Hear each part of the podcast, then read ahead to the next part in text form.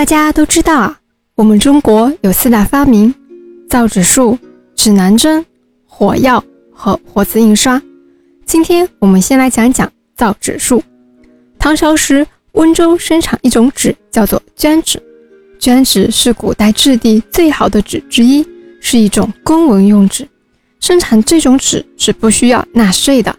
当时温州生产的绢纸质量非常的高，纸质洁白莹润，品质与纯新糖纸和高丽纸相当，于是温州生产的绢纸就被列为了贡品。但是比较遗憾的是，目前绢纸的制作方法已经失传了。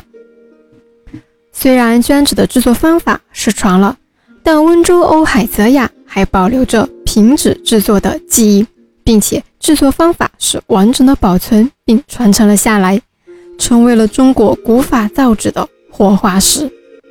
那什么是平纸呢？平纸和绢纸不同，平纸是以竹子为原料制作的日常生活用纸。泽雅造纸的历史啊，已经一千多年了。手工造纸需要经历十七道工序制作而成，其中一些流程和工序与松隐新的天工开物中所记载的相吻合，手工操作贯穿平纸生产全过程。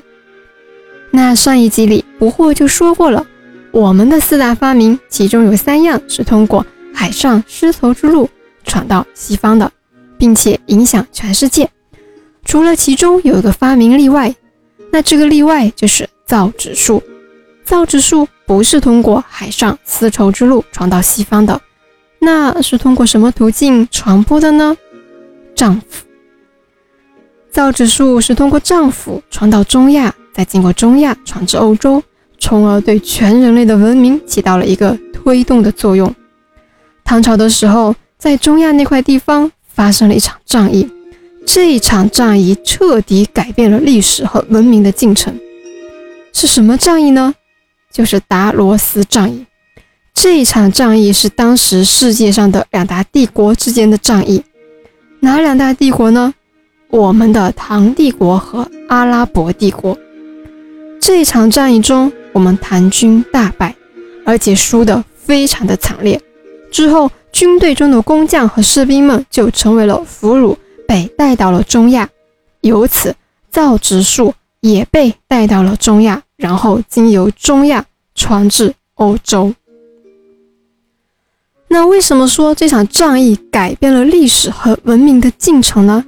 本来在汉代的时候，中亚这块地方原本就有十几个小的古国是在我们的势力控制范围内的，但是经过那场战役后啊，这十几个小的古国全部落入了阿拉伯人的手里，华夏文明从此彻底退出中亚那块地方，中国的势力范围从此缩小了百余万平方公里，中亚那块地方开始了一个整体伊斯兰化的过程，一直到现在都没有改变过。